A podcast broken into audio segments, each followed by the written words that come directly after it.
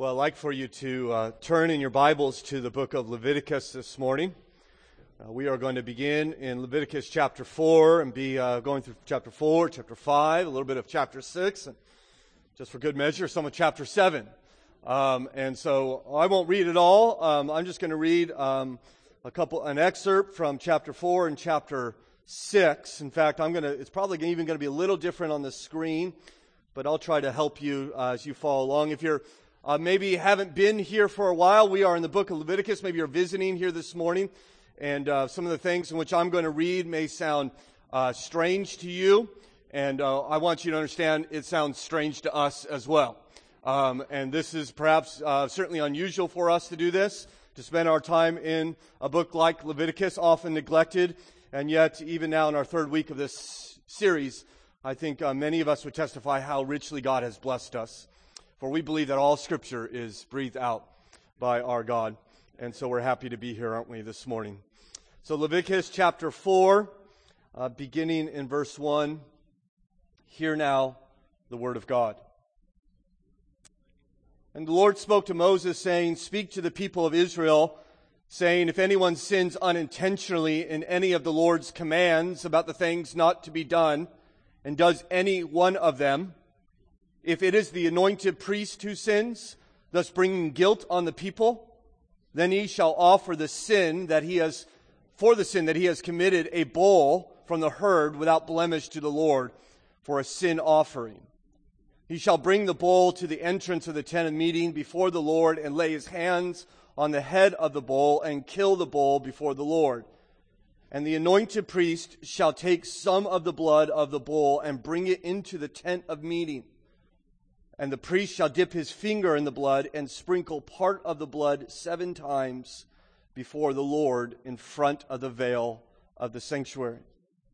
If you also know in Leviticus chapter 6, and I will begin in verse 1. The Lord spoke to Moses, saying, If anyone sins and commits a breach of faith against the Lord, by deceiving his neighbor in a matter of a deposit or security or through robbery, or if he has oppressed his neighbor or has found something lost and lied about it, swearing falsely, in any of all the things that the people do and sin thereby. If he has sinned and has realized his guilt and will restore what he took by robbery or what he got by oppression or the deposit that was committed to him or the lost thing that he found or anything about which he has sworn falsely, he shall restore it in full and shall add a fifth to it and give it to him, give, give it to him to whom it belongs on the day he realizes his guilt. And he shall bring to the priest as his compensation to the Lord a ram without blemish out of the flock or its equivalent for a guilt offering. And the priest shall make atonement for him before the Lord. And he shall be forgiven for any of the things that one may do and thereby become guilty. Our Father in heaven, we are thankful for your truth. And as we've already shared this morning, this is a truth that is foreign to our circumstances, truth about a covenant under which we no longer stand, and yet your truth regardless. And in it abides eternal principles for us to learn that we may more faithfully follow our God and more accurately image forth our Savior. Help us, therefore, to understand it for your glory and our gain. We pray it in Christ's name. Amen. It was in the 18th century when a man named William Cowper, spelled C O W P E R, um, was born and lived, a man who had a very tragic life who suffered from severe mental illness his entire life. Um, his tragedy really began in when he was six years old when his mother died and his father not knowing how to raise a six year old boy promptly after the death of his mother sent him off to boarding school. At the age of six, he would there be bullied relentlessly by his peers and from his biographer, even his teachers would join in the bullying. In 1759, when he was 28 years old, William Cowper had a complete mental breakdown and attempted suicide three times. He was racked with guilt, plagued with the idea that forgiveness was not available to him, that his damnation was inevitable. It's been said that Cowper, in his despair, would literally sit by a window and stare out the window for hours and hours at a time. At age 32, he is finally committed to St. Albans Insane Asylum in London in 1763. And as you can imagine, being in an insane asylum in 1763 is not a happy place to be.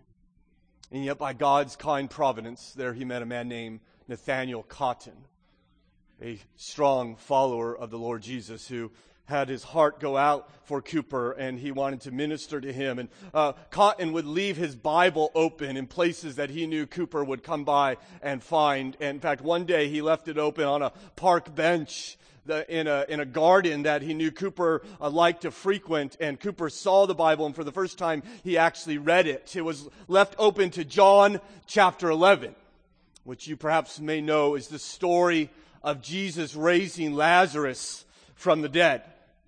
Cowper would later write of that event saying, so much benevolence, mercy, goodness, and sympathy with miserable men in our Savior's conduct. He would find himself his way to Romans chapter 3 and verse 25, which declares that God has, has made a way by pouring his wrath upon his son that we might be justified.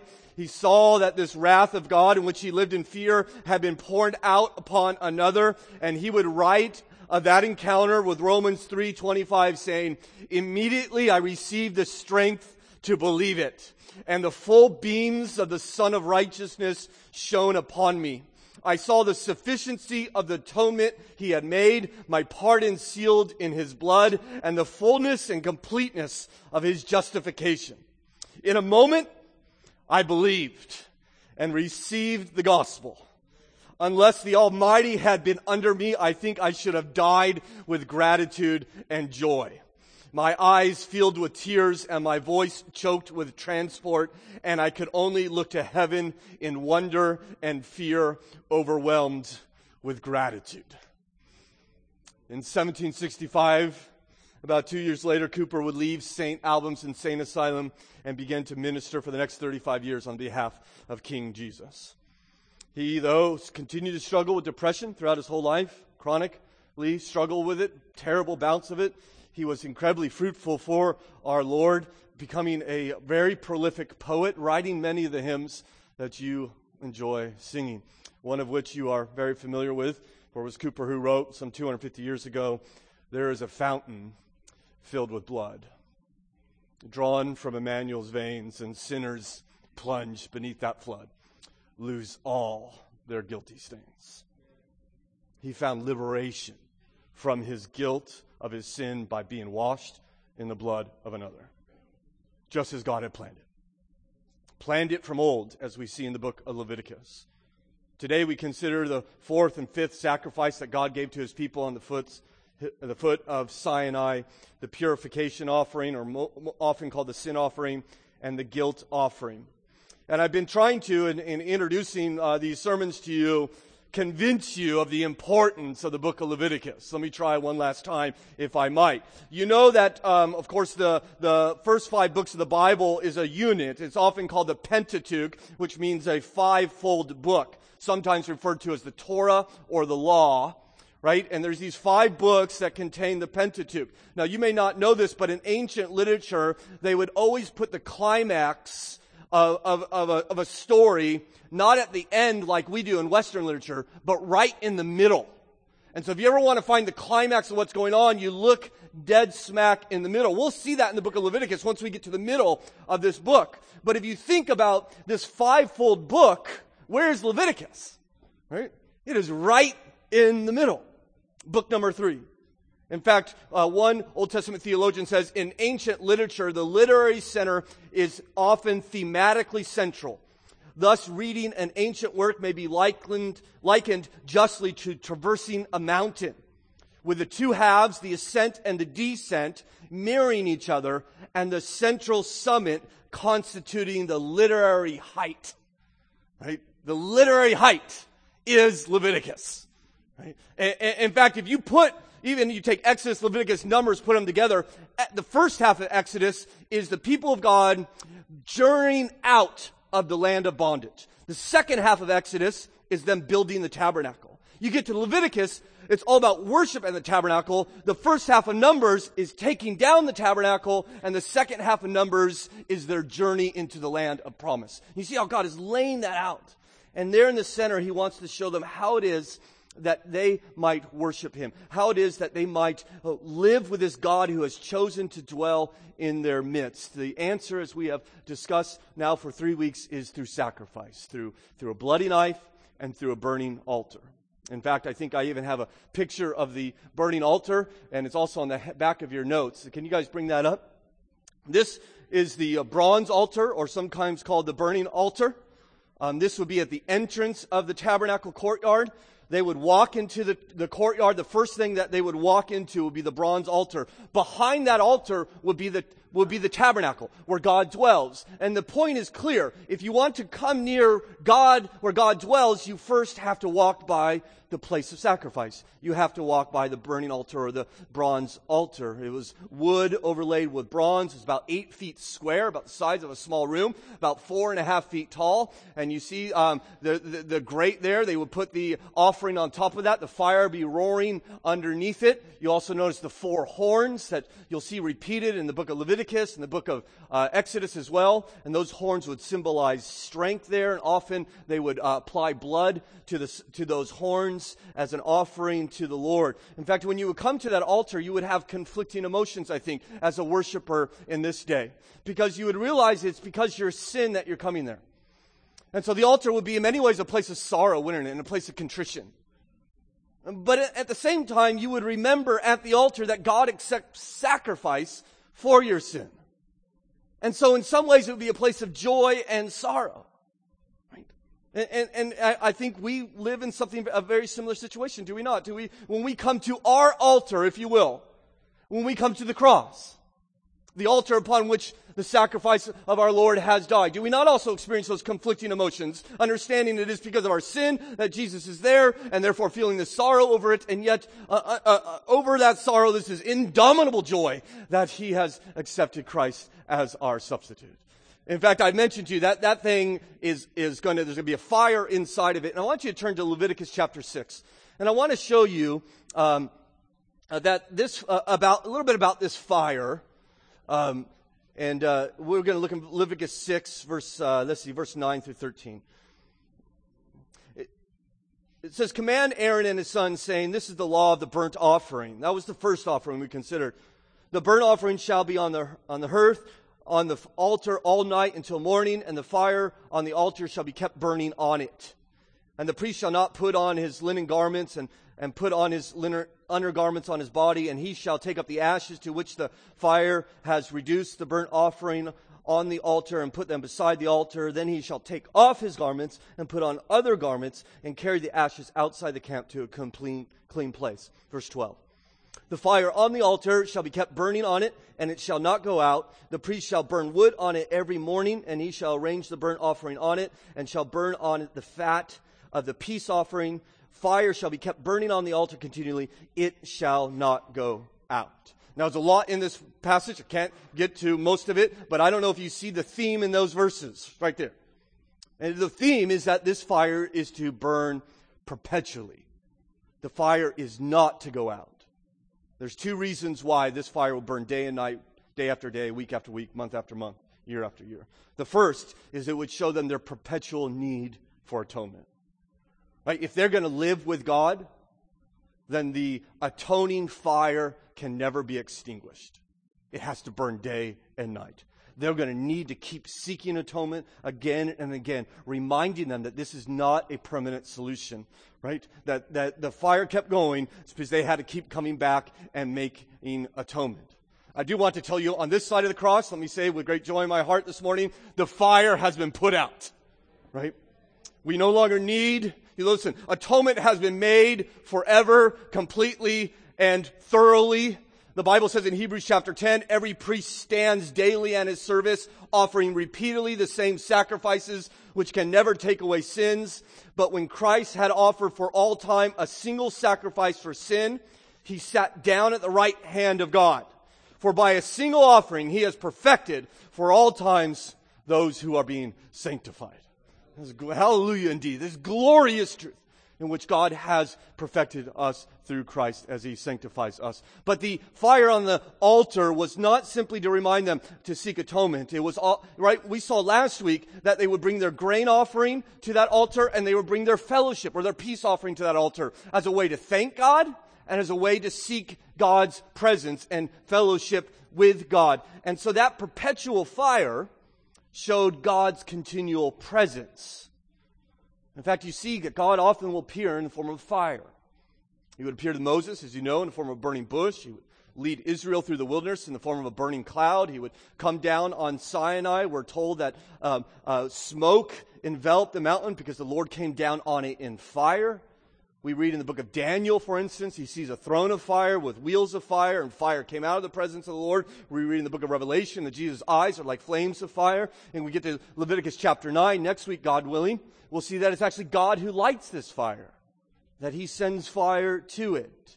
And to have that fire burning is a continual reminder that God is always with them. It's almost like the Olympic flame. You know, the, the Olympic torch will burn day and night as long as the games continue. Right? And maybe next time you watch the Olympics and you see that torch lit, it might remind you of the burning altar long ago would never be extinguished so that they would know that God is with them, that he would never leave them. How appropriate is it, therefore, once this side of the cross, when God first wanted to testify that he has come to his people in a powerful way, in an abiding way through the Holy Spirit, that he chose the image of tongues of fire resting above their head.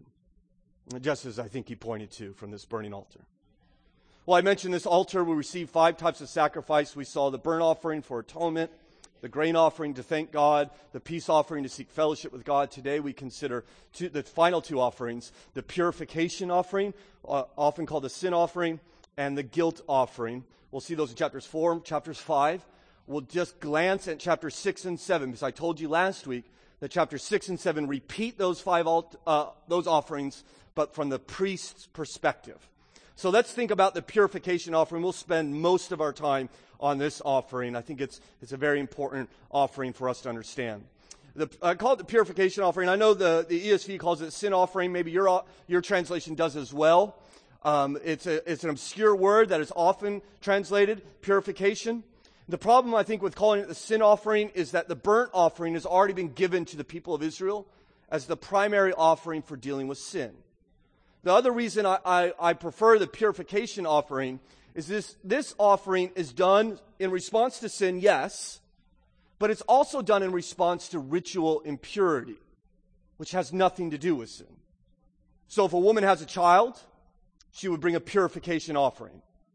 If you would touch a dead body, which is not sinful, you would pre- bring a purification offering. You need to remove that defilement. When Jesus tells the story of the parable of the Good Samaritan, and the priest didn't want to go near the man because he might be dead. If he went, t- came in contact with that man, he would become ritually unclean. He would need to bring a bull for a sacrifice. It would be very expensive and very time consuming, right? It wouldn't be because of a sin that he committed, but because he was impure. So you give the offering when there is defilement.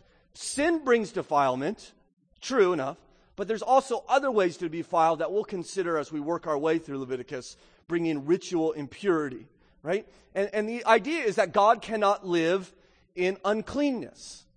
God cannot live in filth. God's house, his courtyard, his tabernacle was to remain pure. And so the purification offering the, would purify the worshiper, but it would also purify the place of worship God's house so that God could be among us, us people. And strange enough, strange as enough as it is, in order to clean up the place, the detergent in which you would use is blood.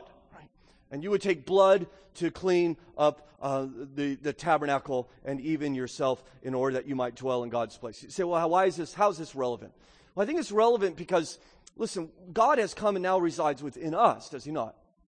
And the Bible warns us, for instance, in Ephesians 4.30, that we can grieve the Holy Spirit who lives in us.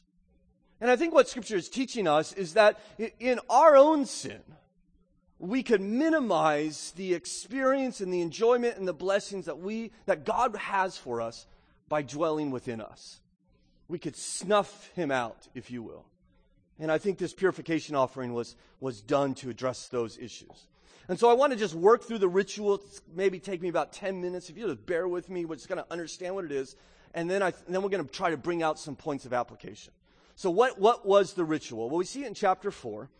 And it's interesting about what's unique about the purification offering is that it totally depended upon the type of person that sinned. And so you see a number of paragraphs in chapter 4, don't you? The first paragraph is simply the purification offering for the high priest. The next paragraph is for the purification offering for the whole nation. And then it goes to the leader, and then it goes to a common citizen, and then it goes to a poor citizen uh, in, in, chapter 5. And you see it's moving from the most prominent to the least prominent. What we're going to do, we're just going to focus on the high priest's purification offering, and we'll, I'll just comment briefly on the other types of offerings, or at least the, uh, the other individuals who might bring this offering. This offering would begin like all the other offerings. You bring the offering to the entrance of the tent of meeting. You would meet a priest there. You would lay your hands upon the offering. You would pray over it. You would, you would understand that this offering is now taking my place. And then the worshiper would kill it. Note verse 3 through 4 of chapter 4. If it is the anointed priest who sins, thus bringing guilt on the people, then he shall offer for the sin that he has committed a bull from the herd without blemish to the Lord for a sin offering. He shall bring the bull to the entrance of the tent of meeting before the Lord and lay his hands on the head of the bull and kill the bull before the Lord. And so all that was same thing with the burnt offering and the peace offering. But now, now it's different. Right? With the burnt offering, the whole animal's burned. Remember that? With a peace offering, you divide it up. God gets his part, the priest gets his part, and the fa- worshiping people get their part, and you have a feast. You all eat it there. Okay? With the purification offering, the focus is not on the animal, but the focus is on the animal's blood. And this, this is well, where, where this idea drives home. It's not what to do with the animal. They're going to take that outside the camp. They're going to burn it. It's not a big deal. But the focus, what do we do with the blood?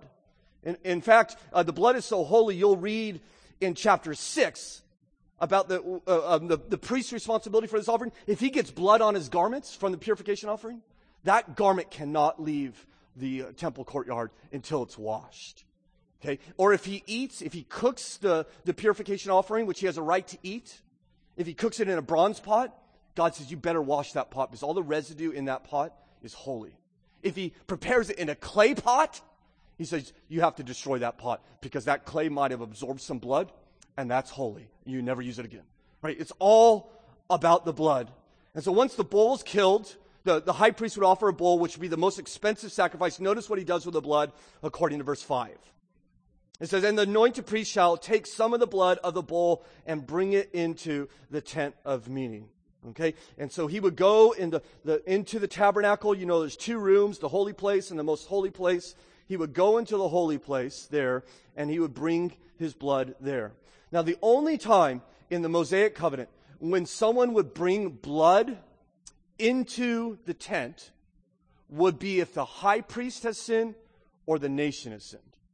It would only be this purification offering. Uh, when I, before I started studying this, I thought blood was going in there all the time. It's actually very rare.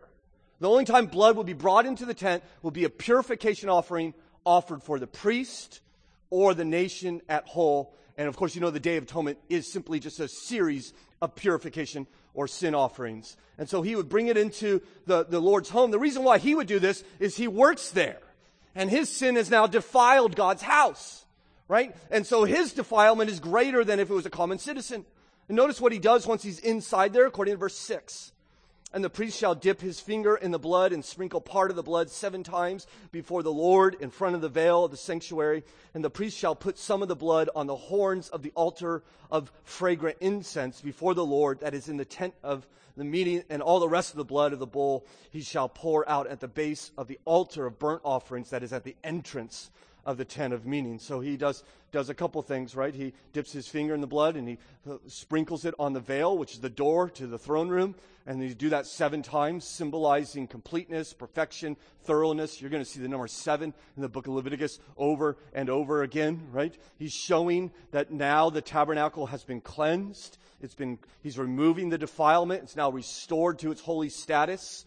He would smear some blood on the altar of incense, which would stand right in front of the veil, creating a perpetual cloud before they would walk into God's presence.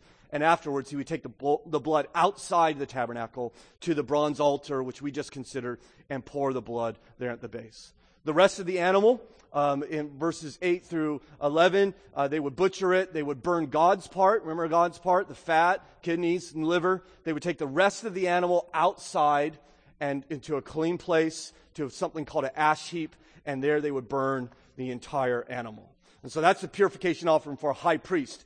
If the nation sinned, verses 13 through 21, they would perform the, almost the exact same rite. You notice the, the result. Look in verse 20. What was the result? It says, Thus shall he do with a bull, as he did with the bull of the sin offering, so shall he do this, and the priest shall make atonement for them and they shall be forgiven. And this is what he do for the nation. Now, I think it's interesting to think, when I was talking to my children last night about this offering, I think it's interesting to think about communal sin. Isn't that interesting? We don't think in those terms. We think of, you know, we're Americans, one man, one vote, you know, individual independence, right? In God's mind, that the people would, could sin together. Um, we talked about what are some sins that our nation is committing together as a nation even now. And we see this, by the way. You keep read, read the next book, book, book of Numbers. You want to see communal sin? It's throughout that book. They complain about this, they complain about this, they complain about that. And God understands a communal responsibility. He sees his people living in community together. And he says, therefore, if you sin unintentionally, the community does, you need to bring this sacrifice. And we then move on to a leader and then a citizen. There are three differences the leader or the citizens would not offer a bull, the leader would offer a male goat, um, and the citizen would offer a female lamb. The blood was not brought into the tent, but it was simply smeared on the four horns of the bronze altar, which we saw. And the animal, in this case, was not burned outside the camp, it was given to the priest for food. You can read that in chapter 6, verses 24 through 26. Now, the priest could not eat the offering if he was offering it for his own sin. Right? So if he won the sin, he gave that offering, the whole animal had to be burned because he can't benefit from his own sin. It'd be like robbing a bank and then turning yourself in to get the reward. Right? So you can't do that. If the nation sins, he can't, he's part of the nation, he can't eat that. But if anybody else sinned, the priests would go ahead and they would, they would eat of that sacrifice. And so uh, it, the, the poor would bring a, a, lamb, a leader would bring a goat. Well, you, you might think, well, what, what if what if you can't afford a lamb? Right? Well, look in chapter 5, verse 7. But if he cannot form a lamb, then he shall bring to the Lord as compensation for the sin that he has committed two turtle doves or two pigeons. That remind you of anyone? Um, there's a, a, purification offering given in Luke chapter 2 by a, a young maiden named Mary and her husband Joseph seeking purification after childbirth to a boy they named Jesus. And they would bring two doves because they could not afford a lamb. Well, you say, well, what if you can't afford a lamb? Well, look in verse 11 of chapter 5. But if you cannot, excuse me, can't afford uh, birds, but if you cannot afford two turtle doves or two pigeons, then he shall bring as an offering for sin that he has committed a tenth of an ephah of fine flour for sin offering. Um, he just bring flour if you can't afford a lamb. And what we see as we've been seeing in the book of Leviticus that God makes provision for all people. That God is not partial to the rich. He's not partial to the wealthy. He's not partial to celebrity and power. God is not so needy that he needs to be associated with those people who are of, of prominence. God owns everything. And therefore, he loves to associate with the lowly and the forgotten. And I'll tell you, that was true then. It was true in Jesus' day. It's true today. So I'm excited for you men to go to Ghana and associate with the world's lowly. I'm excited for the dozen of you to go, uh, to go, or I guess uh, two, three dozen are going next week. I think it is. I should know. I'm going uh, to e- Eagle Butte. Right? We're going to be ministering amongst the lowly there because God has a heart for the lowly and the poor, right? He doesn't need our wealth, but you do see that God uses people, uses faithful stewards to provide for his people, right? You notice that the priest ate this offering. In fact, the priest ate the grain offering, he eats the peace offering, he eats the purification offering. We'll see in a moment, he eats the guilt offering. So evidently, all the priests eat are carbs and red meat. Okay? So I, that sounds like a good job for me. Um, uh, otherwise, priests would be fat. Okay? And, and some commentators said a fat priest was a sign of a spiritual Israel. Right? Because what does that mean? They're bringing offerings. They're coming. What happens if they don't bring offerings? Read the book of Nehemiah. They shut the whole place down.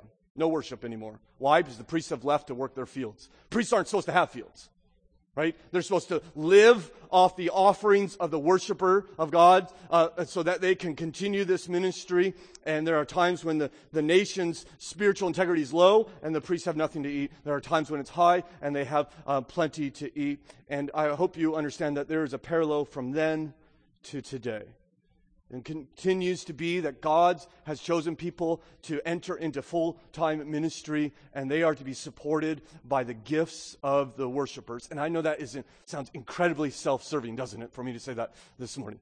And yet, it's, um, well, self serving or not, it's true.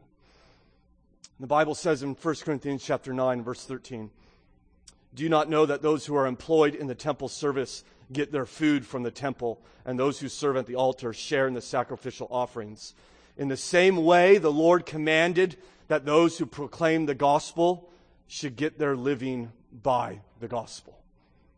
And so I just want to take a moment, if I may, to thank this church for its generosity that you take care of me and my family of nine by your gracious gifts.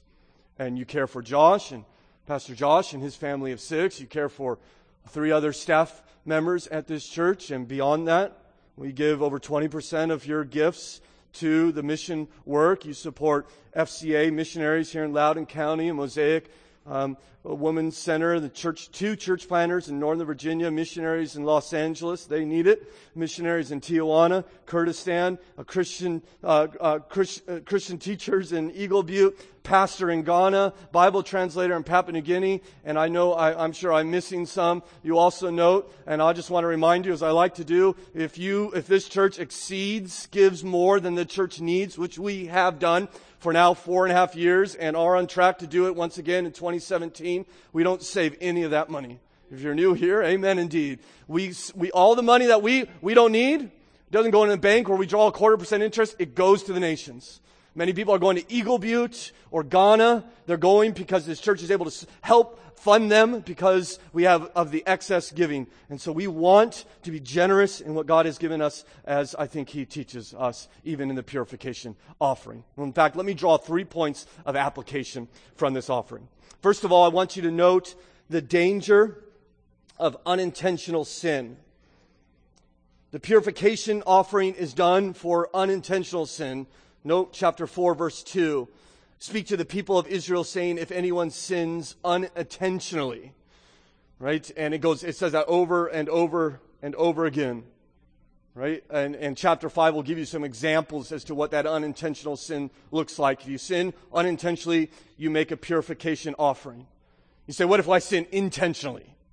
Right? The book of Numbers will actually identify high handed sin, sin done in flagrant disregard to God says, I don't care what you say, I'm doing it anyways. Under this covenant, there is no sacrifice for that kind of sin. This is simply for sin that is done unintentionally. And that may surprise you, this whole idea of unintentional sin, because you might assume, wait a second, there's no such thing as unintentional sin, right? Isn't sin all about the intent of the individual? And certainly intent is important, isn't it?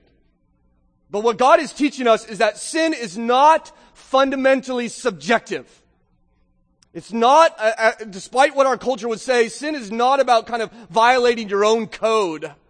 It seems like the only sin in America that we could commit these days is not being true to ourselves. Right? It's all about me. No, God says sin is fundamentally objective. It's violation of a code that exists outside of you, and your ignorance of it is not an excuse. And I, I by the way, I think that makes sense. I don't, I don't know if this ever happened to you. You maybe driving 45 in a 25 and the blue lights are behind you and you pull over and a nice policeman comes and says, do you know how fast you're going? You say, well, yeah, officer, I was going 45. And he says, well, do you know you're driving a 25 mile an hour zone? And what do you say? Uh, you say what I say. I had no idea, right? And then what does he say? Oh, you didn't know? Okay, well, don't worry about it then. Have a good day. No, he, at the very least, you're getting a warning, but often you're getting a ticket. Doesn't matter if you don't know. Ignorance is not an excuse. And maybe you're not ignorant. Maybe you're just negligent, right? You know you should stop at a red light, but you miss it and you go right through it. Okay? You didn't intend to go through it, but you went through it anyways. It doesn't matter if you intend it or not, you could still cause some harm, can you not? Whether you're aware of the law or aware that you're breaking it, you, that does not absolve you. And, and, the same is true for us in, in our moral um, uh, dealings, our moral acts. That we, we may be proud and not know it. We may be greedy and not know it. We may have careless words and not know it. We may be doing these things and not knowing it. And just because you don't know it doesn't mean it doesn't cause harm. It is still sin. Even if you don't intend to sin, it still brings troubling circumstances. And if I can, just by way of confession, uh, my wife, in her kindness to me, uh, a week or so ago, said, Honey, um, I don't know what's going on in your life, but past couple weeks you've been short with the kids verbally. You've been kind of curt with me. You haven't been yourself. And we're kind of feeling we need to stay away from you. And, and to be honest, I was totally unaware. I was just totally surprised. I had no idea. I, I did not intend to have strong words. And yet, even though I didn't intend to, I still caused harm in my family. I still drove my children away from me. There is such thing as unintended sin. It's why we need people in our lives who can see sin that we do not see and point it out. To be able to see the pride in us and say, hey, I love you, but I, I think you're off here. See the hypocrisy in us. I wonder, do you have someone in your life like that? Who knows you? Someone who has permission to help you and point out sin. In fact, I was working on this sermon. I said, you know, I'm, I'm going to go sit down with Pastor Josh. And I, I went in Pastor Josh's office and I said, brother, I just want you to know that if you see me sin, I'm giving you permission, if I have not already, to point that out to me. And he said, I really appreciate that. And then he got out his clipboard and he had all these things written down on it, right? Hour later, I walked out very humble. Uh, right? You need someone. Listen, here's your homework. Find someone in your life and just be clear. I'm being crystal clear with you. If I'm sinning and I don't want to sin and not know about it, you need to tell me because you love me. Number two, note the dangers of a leader's sin. God is singling out leaders for their sin, isn't he? Starts with the high priest. His sacrifice is, is more expensive. His sacrifice, the blood of the sacrifice goes into the tent, right? And then he goes to the nation and the leader, then the citizen. And what we're learning is that sin is not stagnant. And you say, well, I'm, I'm not hurting anybody. I'm just hanging out in my own home, doing my own thing. And God says it's nonsense. Because don't you think sin impacts you? Don't you think it changes who you are? And don't you think you, you eventually leave that place and you begin to impact other people? Right? Your sin, whether you intend it or not, will impact the people around you. And so I, I in particular want to speak to the leaders in this church. Elders, if you are greedy, deacons, if you are proud, Sunday school teachers, if you are lukewarm, you will spread that within our faith community. And conversely, if you are devoted and humble and generous, you will begin to spread that in our faith community. I don't know if you read the Old Testament, you understand there is a one to one correlation that if the, uh, the leaders of the nation of Israel are devoted to God, the nation is devoted to God. If the leaders are idolaters, the nation will follow them, right? We see that in Israel. We see that in the church. You see that in your family. Dads, if you're not going after Jesus, if you have an anger problem, that is going to spread into your family's life. God gives you authority, and please understand, everyone to whom much is given, much will be required. In particular, those who want to stand up and teach God's word like I'm endeavoring to do right now, please know, you already know this teachers, don't you? James 3, 1, not every one of you should presume to be teachers, my brothers, for you know those who teach will be judged with a stricter judgment. Right? That's what God is teaching all the way back in Leviticus. So church, pray for your elders. And pray for your deacons and pray for your ministry directors and pray for your Sunday school teachers. Right? Pray for us. And elders and deacons and leaders in this church do not make peace with your sin. It impacts far more people than you realize. The third point of application, I want you to note the solution to all of our sin. We saw in chapter 4 and verse 20 that they would make atonement for them and they shall be forgiven. If you look in verse 26, at the end of that verse, we read, The priest shall make atonement for his sin, and he shall be forgiven. You look in verse 31, we read, And the priest shall make atonement for him, and he shall be forgiven. Verse 35, for good measure, and the priest shall make atonement for the sin which he has committed, and he shall be forgiven. God has made a way for them to find forgiveness, that they might be purified from their sin. God is pleased to give forgiveness. God delights to give mercy, but he does not give it automatically. He commanded that blood be spilled. In fact, later in Leviticus, we'll read in chapter 17, the life of a creature is in the blood, and I have given it to you to make atonement for yourselves on the altar.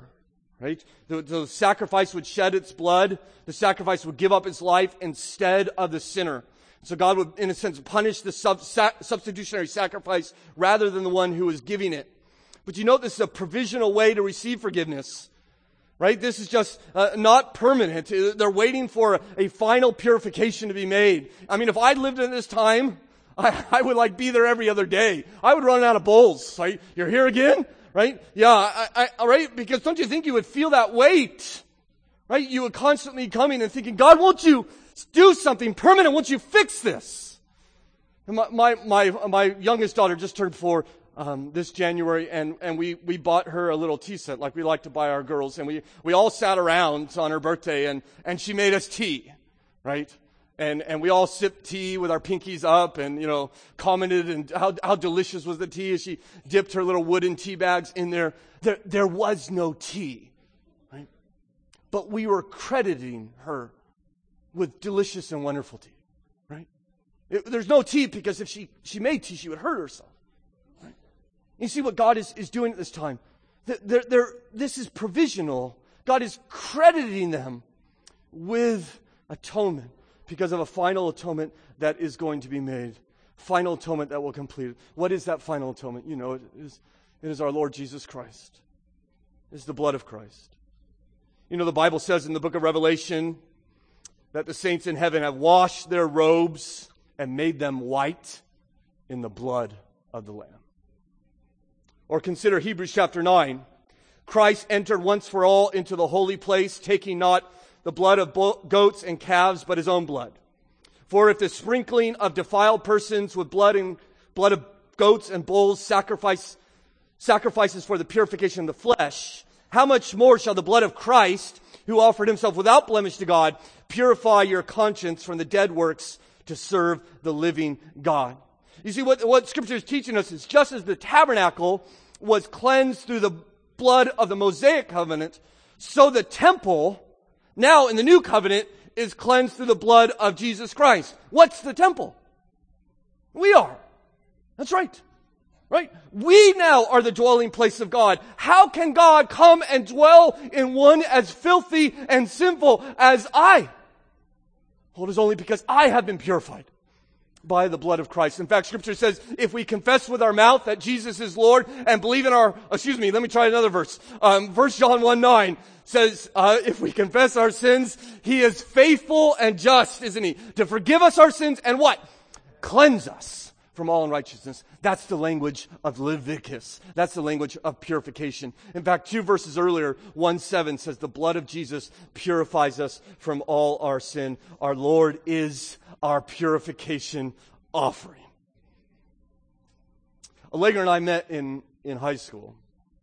Uh, she uh, being a, a gorgeous cheerleader, and uh, I uh, was a dork. Uh, And I know that's hard to believe, but um, it's true. And I was nervous around Allegra. In fact, our first date, she didn't even know was a date, right? Because I was, I was a dork, but I was a sneaky dork, right? And so I, I remember our first date, and I'm with her, and it's like, oh my, like I'm, a, I'm with a girl, you know, now what do I do, right? And uh, I think probably should talk to her or, you know, uh, make conversation. I mean, it wasn't pretty, okay? Um, and, and, now Allegra calls me. We'll have her celebrate 20 years of marriage next month. And she'll call me, and you know what I'll say? Hey, what's up? Right? right? There's, there's no nervousness in all. It's, it's all gone. Now, it goes without saying that God is far greater than Allegra or your spouse. And, I'll tell you, I study Leviticus, and he just keeps getting bigger and bigger in my heart. He keeps getting higher and higher. Not that I feel farther from him, but I think, what, what an honor it is that I could talk to him. I mean, what an honor it is right now that, that we could do what we're doing right now, to listen to him. And do you ever think about that? It's like that, that I'm coming before the God of the universe and he wants to listen to me. You know, in this day, the high priest, you know this, could go into the temple, right, in the, into the throne room one day a year, right? Just, just one man, one day a year. That's it. And, and, and through, through Christ, we can come boldly whenever we want. I mean, could you, what if you were the high priest and today was the day in which you were to go into the temple? Right? And like an hour from now, you're going to go behind that veil and you, of all the people in the world, will, will encounter God as the scripture says face to face. What would you be thinking? I think I'd be confessing every sin I know. I can't believe I'm going to go stand before God in a moment. My heart would be pounding. That there, there would be an awe upon my soul. You ever have that awe upon your soul that you, my brothers and sisters, can come through Christ before this same God?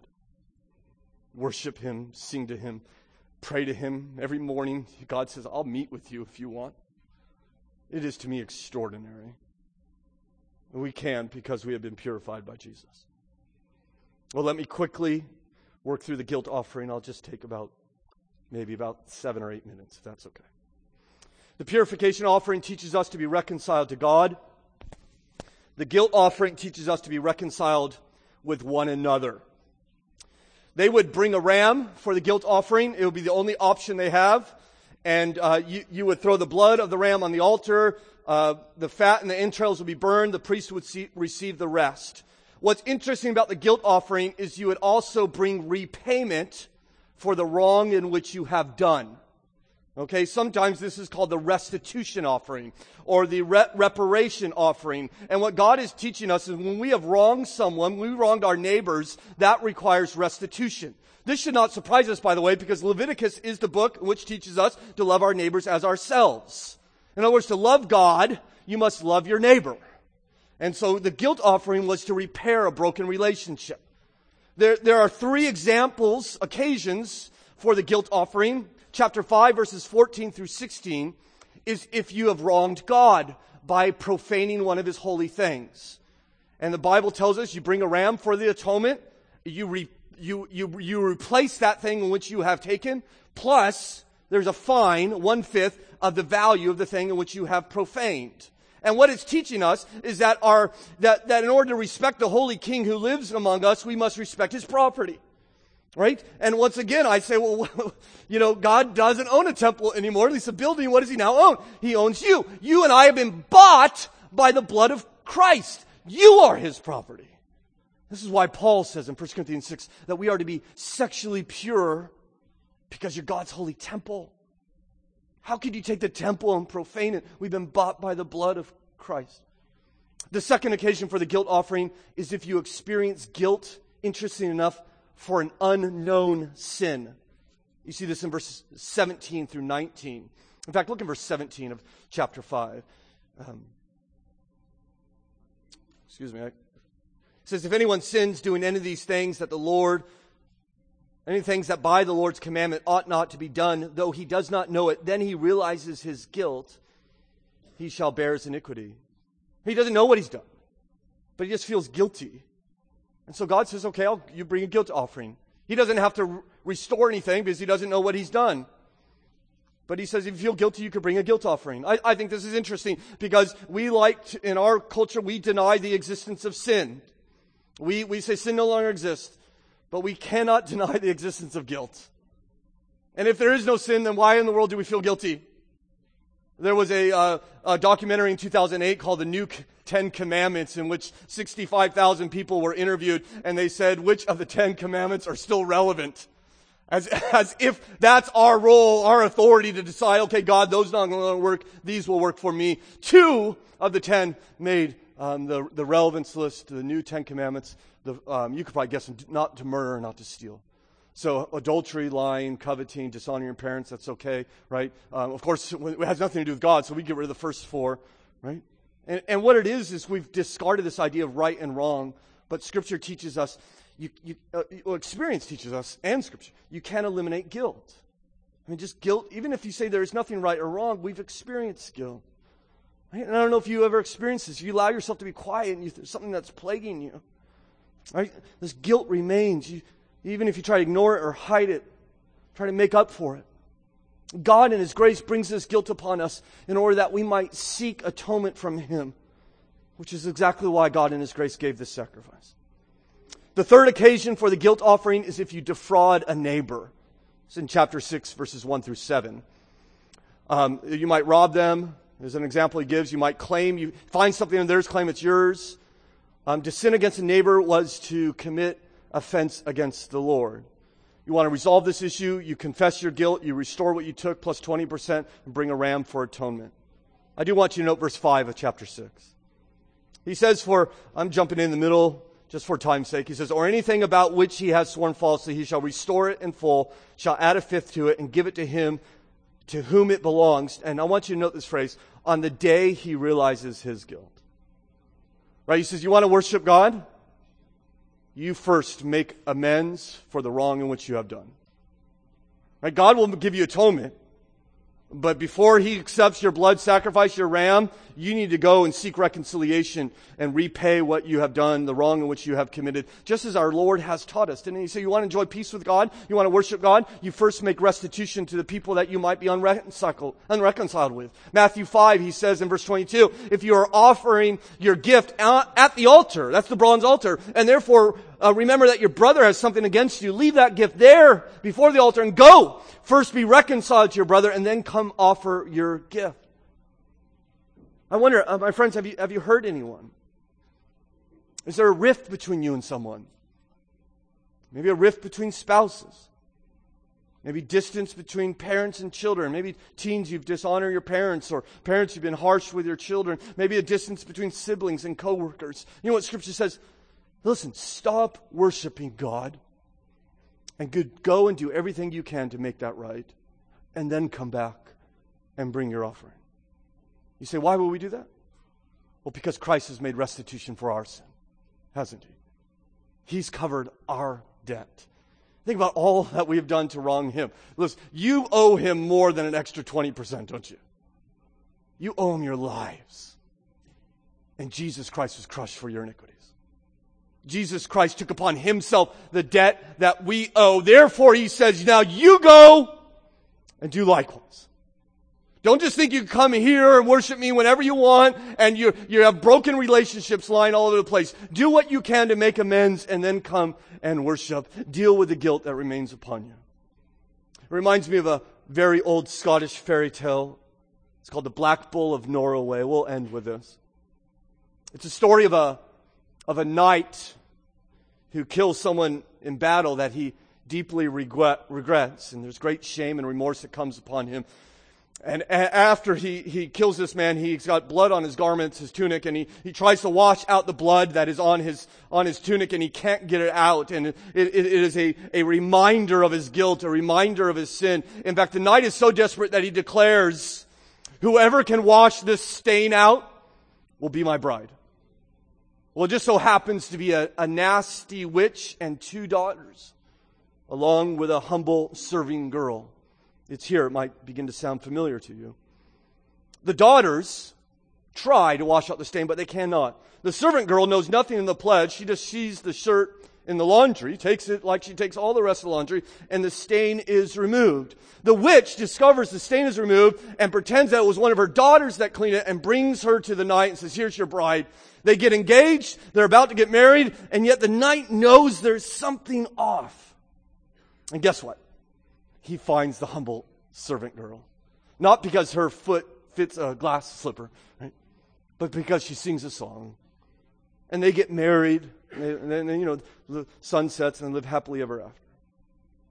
The point of that old fable is that whoever can get the stain out, whoever can wash away the guilt, that's your true love. That's your Savior. The guilt offering was given as a God to provide a way for dealing with guilt, to provide peace to a troubled conscience. It's all pointing us to Jesus, who says, I will wash away your sin. Let me tell you this morning if you come here troubled, Jesus can get the stain out. He can wash it away. He can clear the conscience through the cross. Let us draw near in full assurance of faith with our hearts sprinkled clean from a guilty conscience. Hebrews 10 12. If you're here this morning, you're not a Christian, we're thankful that you have come with us this morning. Simply, I just want to ask as we close, what do you do with your guilt? I mean, how do you deal with it? I, I go to God and say, God, I, I've done this wrong. I accept Christ as my Savior who has paid for it. You know, some people say, well, I'll just clean myself up. I'll just wash the stain out. And God says, you can't do that. Only Jesus can clean you. He does so by dying upon the cross, shedding his blood as our guilt offering, as our purification offering, as our final offering, that he might wash away the sin in our lives. And he simply says, if you would confess with your mouth that Jesus is your Lord and believe in your heart that God raised him from the dead, you will be saved. It's not about cleaning yourself up, it's about bowing your knee to Christ in faith. I invite you to do so even as we pray. Our Father in heaven, we are thankful for our Lord and the work that he has done. We are thankful that we who are impure and guilty because of our sin have been washed clean by a Savior. We confess even now that He indeed is our true love. Help us to be more like Him. Help us to be people who go and reconcile and make amends as He has taught us and shown us as we live in light of the great work of our Lord Jesus. We are so thankful that the final offering has been made and that we, in unbelievable honor, can approach you boldly through Christ. Help us to remember the honor that is and to not neglect it. We pray in Christ's name. Amen.